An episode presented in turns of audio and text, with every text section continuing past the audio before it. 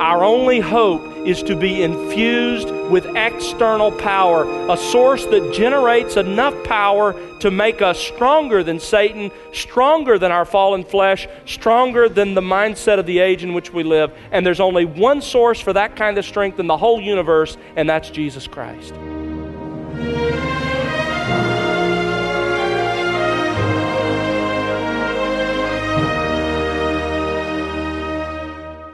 Welcome to The Word Unleashed with Tom Pennington. Tom is pastor teacher at Countryside Bible Church in Southlake, Texas. Where do you place your confidence when it comes to living the Christian life? In yourself or completely in Christ? Hello again, I'm Bill Wright, and today Tom has part four of Learning to Use God's Armor.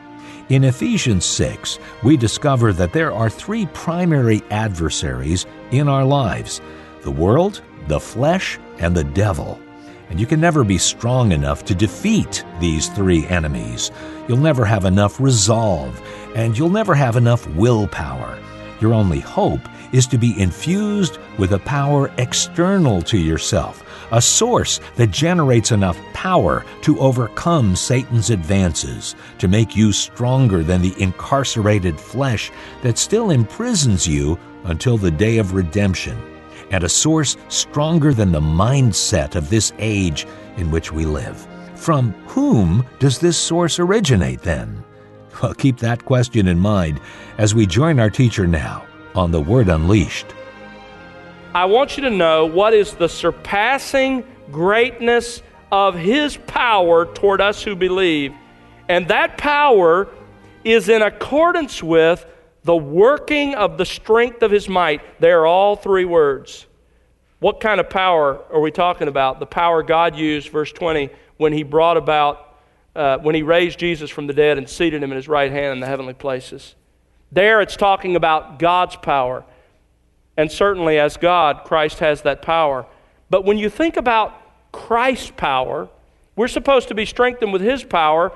What do you think about? If you wanted to see Christ's power in its most graphic form, where would you go? You say, well, I'd go to His miracles. I mean, think about it. In a word, He quiets the sea. In a word, He stills the storm. He makes water into wine. He raises people from the dead. He restores limbs. Well, those are all very dramatic. And those are wonderful pictures of what happens to us at the moment of salvation.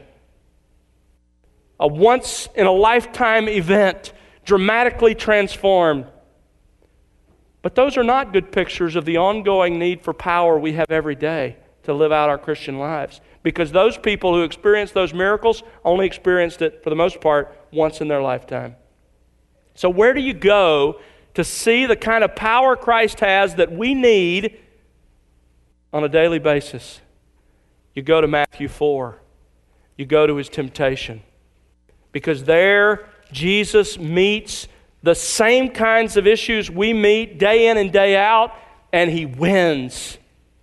Here in the temptations of Matthew 4, in fact, look at verse 1. Then Jesus was led by the Spirit into the wilderness to be tempted by the devil. And after he had fasted 40 days and 40 nights, he became hungry, and the tempter came. Now, understand that if you put the other gospel records together, it's clear that for all 40 days, Jesus was tempted. These three temptations are representative of the temptations he had, and they're sort of the climax. They come at the end. In these three temptations, you really have represented the root causes of every temptation you and I face. Look at the first one, verse 3. The tempter came to him and said, If you are the Son of God, command that these stones become bread. Jesus, you've been 40 days without food. You're hungry. Your body wants food. Give it food outside of God's will. He's the one who led you here and told you to fast. But you need food. You can make these breads into stone. Here you have the temptation to pursue satisfaction of the body's appetites contrary to God's word. Let me ask you a question. Are you ever tempted to pursue the satisfaction of your body's appetites contrary to the word of God? Of course you are. If you're a human being, you're tempted in that way. Have you always had the power and strength to say no? No, you haven't. But Jesus has. You need to be strong in the power of His might. Look at the next temptation. Verse 5. Then the devil took him into the holy city and said to him, Stand on the pinnacle of the temple, and had him stand on the pinnacle of the temple, and said to him, If you are the Son of God, throw yourself down, for it is written, He will command His angels concerning you, and on their hands they will bear you up, so that you will not strike your foot against a stone. Now, there's a background to what's going on here, but Satan takes Jesus to the highest point of the Temple Mount with the highest visibility and he says, Throw yourself off, and in a moment, you will prove to all these people that you are who you said you were. God's ultimately got a plan to substantiate you are who you said you are, and that is through death and resurrection. But don't wait for that. Throw yourself off now, and they will know because the angels will catch you. It'll be obvious. This is a temptation to pursue personal glory at the expense of God's glory. You ever been tempted to do that? You ever been tempted to self promotion? You ever been tempted to make yourself look better with the people you live with, with the people at work, the people at school? You always wanting to throw in the, the best story? Make yourself look better than you are? Of course you have. And how have you done with that? Christ. Look at his response. Verse 7 Jesus said, on the other hand, it is written, You shall not put the Lord your God to the test. He didn't bite, he didn't give, he didn't give in to the temptation to pursue personal glory and self promotion over the glory of God. Look at the third one, verse 8. Again, the devil took him to a very high mountain and showed him all the kingdoms of the world and their glory. And he said to him, All these things I will give you if you will fall down and worship me. Satan takes him probably to Mount Hermon, the highest point in Israel, some 9,000 feet above sea level, and there he allows him to glimpse something of the, the extent of the world. Jesus had grown up in Nazareth, town of 500, been to Jerusalem and back, and that was it. And here Satan shows him in his humanity all the world, not just the kingdoms then existent, but all the kingdoms that have ever existed, and their glory. And he said, I have the power over these. And to some extent, that was true under the hand of God. And he said, If you'll fall down and recognize that power, I'll give these to you. Here's a way to get what God promised you. You're going to ultimately get them, but you're going to have to go through suffering and death. Here's a way to get it without going through all of that. I'll give it to you if you'll simply throw yourself down. This was a temptation to crave and pursue personal prosperity and self fulfillment contrary to God's providence. Have you ever been tempted to pursue prosperity and self fulfillment outside of God's will and purpose in your life? Of course you have. How did you do? Can you use some help? Look at Jesus. Verse 10 Jesus said to him, Go, Satan, for it is written, You shall worship the Lord your God and serve only him. You can't serve stuff and God, and you're supposed to serve only God. What I want you to see is that during those 40 days in the wilderness, without food, when Jesus was at his physical lowest point, Satan himself, the devil in person, came and again and again he attacked Jesus throughout those 40 days, culminating in these three ways, in the same kinds of ways that he assaults us day in and day out through his demon force and through his world system. And Jesus through the strength of his might, never wavered. And Jesus didn't resist temptation just for 40 days, but for his entire life. In fact, Luke, when he finishes the temptation account, says, When the devil had finished every temptation, he left him until an opportune time. Oh, you can bet Satan was back often in the life of Christ. Sometimes he took the voice of Peter, and Jesus had to say, Get behind me, Satan. Sometimes he was in the scribes and the Pharisees. Sometimes he was in the people, always bringing temptation. And Jesus resisted it. If you want to see power that you desperately need, look at how Jesus responded to temptation. An entire life never giving in to the temptation to sinfully satisfy the appetites of his body An entire life never giving in to the craving for personal glory and self promotion. An entire life never giving in to the temptation to pursue self fulfillment and personal prosperity. And look at his life of obedience. Jesus himself described it this way I always do the things that are pleasing to the Father. Can you say that? The amazing thing is that Jesus' power to live a life of obedience can be ours. That's what Paul is saying. Be strengthened in the Lord with the strength of His might. This is the theme of Scripture. There are several passages that I love that bring this to bear. Look back in 1 Samuel 30. You see it in the life of David. Throughout the times of Scripture, people depending on God's strength and not their own. What do you do when things are about as bad as they can get?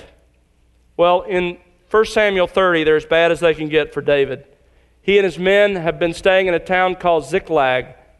They've been away, and when they come back, verse 3 of 1 Samuel 30 says, When David and his men came to the city, behold, it was burned with fire. So everything they had amassed, all of their stuff is gone, and their wives and their sons and their daughters have been taken captive. Then David and the people who were with him lifted up their voices and wept until there was no strength in them to weep. Has life circumstances, have life circumstances ever brought you to that point? What do you do? Well, it gets worse. Verse 6 Moreover, David was greatly distressed because the people spoke of stoning him, for all the people were embittered, each one because of his sons and his daughters. What do you do when life gets as bad as it can get? Verse 6 But David strengthened himself in the Lord his God. He found his strength somewhere else. He found his strength in God. What about when you feel life isn't fair? things aren't going the way you'd planned and hoped. Look at Isaiah 40. The children of Israel found themselves in that situation.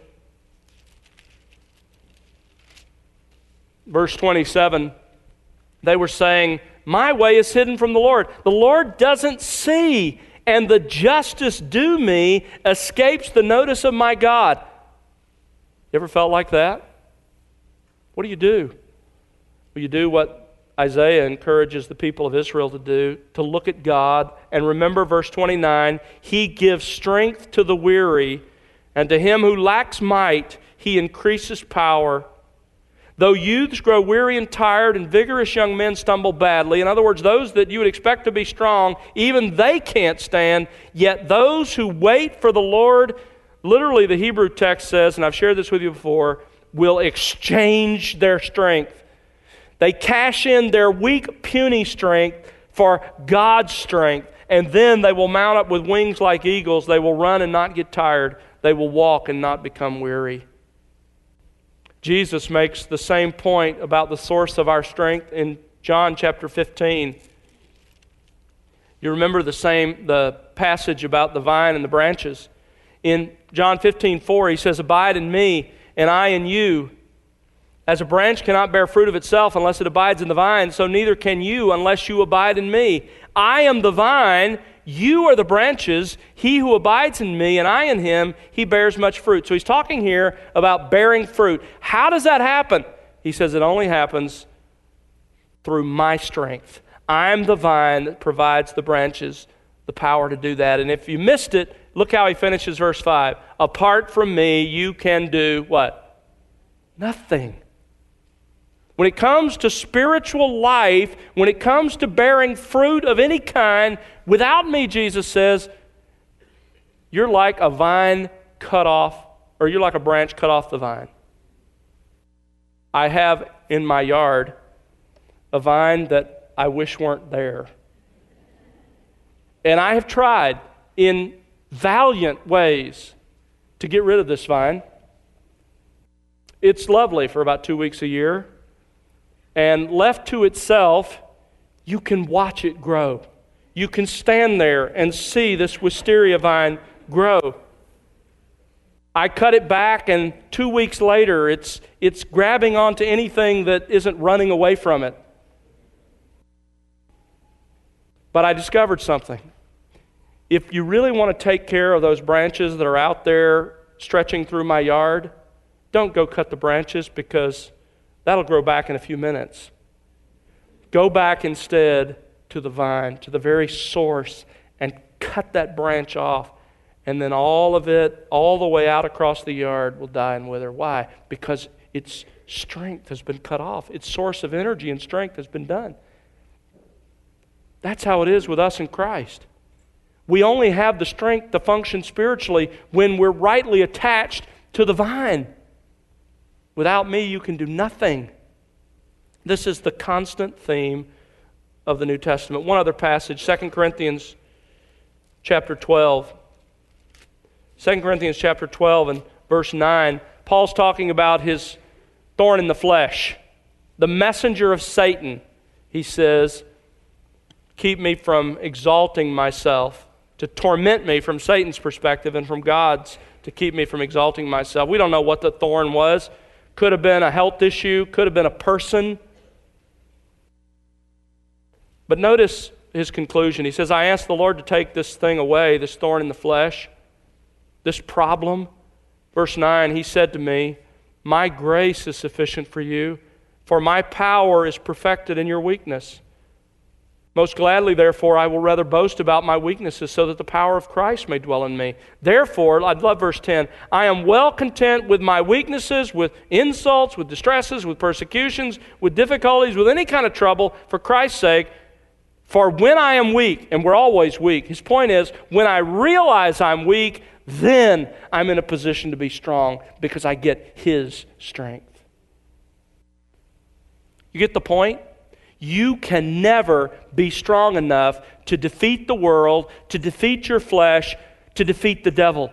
You will never have enough resolve. You will never have enough willpower. You will never do it our only hope is to be infused with external power, a source that generates enough power to make us stronger than Satan, stronger than our fallen flesh, stronger than the mindset of the age in which we live. And there's only one source for that kind of strength in the whole universe, and that's Jesus Christ. His strength has to become ours. This doesn't mean it's going to be ours in perfection, that we're going to live a life without sin that's why the Bible describes it as a war, a war to the day we die. But we can make progress. We can stand firm. We can see growth in likeness to Christ. But to do it, you and I need a divine transfusion of Christ's power. Now that brings us to the key question how? How can we be strengthened with Christ's power? Now remember, it's a command be strengthened. So it's His strength, but how does it become mine? The answer is at the beginning of verse 11. Put on the full armor of God. You see, here is how to gain the strength of Christ. Paul tells us, but he doesn't just come right out and tell us in plain words. Instead, he uses an extended metaphor of us fastening on armor. How can I gain the strength of Christ for myself? He says it's like putting on the full armor of God. Now, the Greek word for full armor is panoplia, from which we get the English word panoply, which isn't a word we use very often, but it does occur in Charles Wesley's hymn, or maybe it's, I forget which of the Wesley brothers, Soldiers of Christ Arise. He talks about the panoply. It means full armor. It's the complete body armor of a heavily armed infantry soldier. And it's God's. Put on God's full body armor that goes on a heavily armed infantry soldier. How do I put on God's full armor? You say, okay, I get the progression. I'm to be strengthened by Christ's power by putting on the armor. So, how do I put on the armor? That only raises another question. In the metaphor, the armor is pictured as going on my body, you know, on my head, on my feet, on my chest. But in reality, and this is what you've got to come back to, the armor is not for my body, the armor is for what? My mind. Remember, where is the battle between God and Satan fought? It's fought where? In the minds of men. So I, I, have to put on God's armor, and to put on God's armor is to think like God thinks. That's why, when confronted with a temptation, what did Christ do? He quoted Scripture. That doesn't mean you're going to get out of temptation by just throwing out a verse. Jesus understood those verses, he applied them to himself, and he responded to temptation with them. He was thinking God's thoughts. Now, notice the contrast between verse 10 and verse 11. In verse 10, we are acted upon, we are strengthened. In verse 11, we must act, put on. This is a wonderful correction to our tendency to get out of balance in the Christian life. You see, most of us are tempted to live our lives at one extreme or the other. On one extreme, is the person who depends entirely upon Christ and his strength and does nothing. Well, I, there's nothing I can do. This is where the whole mindset of let go and let God. I'm just waiting for God to zap me. And someday that will happen. Until then, I'm perfectly content to live a life of misery. The other extreme is the person who is the typical American who commits himself to work hard. I'm going to do it. I got it. I hear what you said. I got what you taught through Ephesians. I can do this. I can be the kind of husband I ought to be. I can be the kind of wife I ought to be. I can be the kind of employer and employee I ought to be. I'm going to get to it. I've got my to do list. I've got my book, Getting Things Done, and it's just a matter of organizing it and putting it out before me. Depending on your own strength and resources. With verses 10 and 11, Paul dispenses with both of those extremes. And he says, You must depend completely on Christ for his strength, but at the same time you're depending completely on his strength, you must put on the armor. There's something for you to do. You're in a war, so start acting like a soldier. There's a battle. Martin Luther understood the battle between God and the devil. He often wrote that he felt like he was caught between. In fact, one of, one of the best biographies of Martin Luther's life is called Luther, A Man Between God and the Devil. In his great hymn entitled A Mighty Fortress, he writes, For still our ancient foe doth seek to work us woe. Do you believe that? That's what Paul's saying and armed with cruel hate on earth is not his equal. Not one of us here is equal to what's before us. Luther also understood the way to stay, stand firm in the midst of this battle because he goes on to write Did we in our own strength confide? Our striving would be losing. We're not the right man on our side, the man of God's own choosing. Dost ask who that may be? Christ Jesus. It is He. Lord Sabaoth, His name. Lord of armies is what that means. He's the God of armies. He's on our side. From age to age the same, and He must win the battle. Luther got it. Do you? So, what does this mean for us? It means that we come to God with the same spirit of St. Augustine, who lived so long ago, when he said in those famous words, Give me the grace, O Lord, to do as you command, and then command me what you will. O holy God, when your commands are obeyed, it is from you that we receive the power to obey them. That's the mindset. That's the spirit with which we approach God. Or, in the words of Martyn Lloyd-Jones, forget yourself for the time being. Look at Christ and realize the truth about Him and His power. Then realize that His power is available for you. That is the key to it all. Where's your confidence when it comes to living the Christian life? Is it in yourself? Or is it completely in Christ? And the second question is if your confidence is completely in Christ, have you manifested that by putting on God's own armor?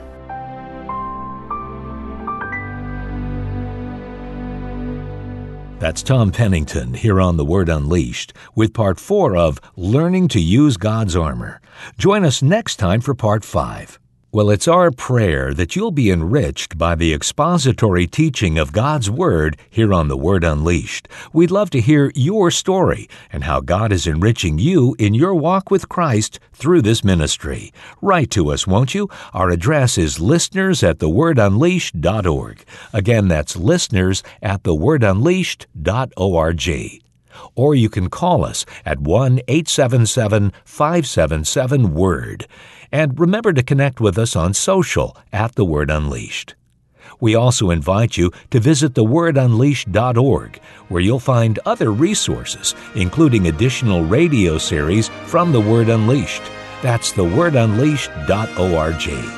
And now for Tom Pennington and the entire team, I'm Bill Wright. Thanks for listening to The Word Unleashed, exalting God's glory, explaining God's truth.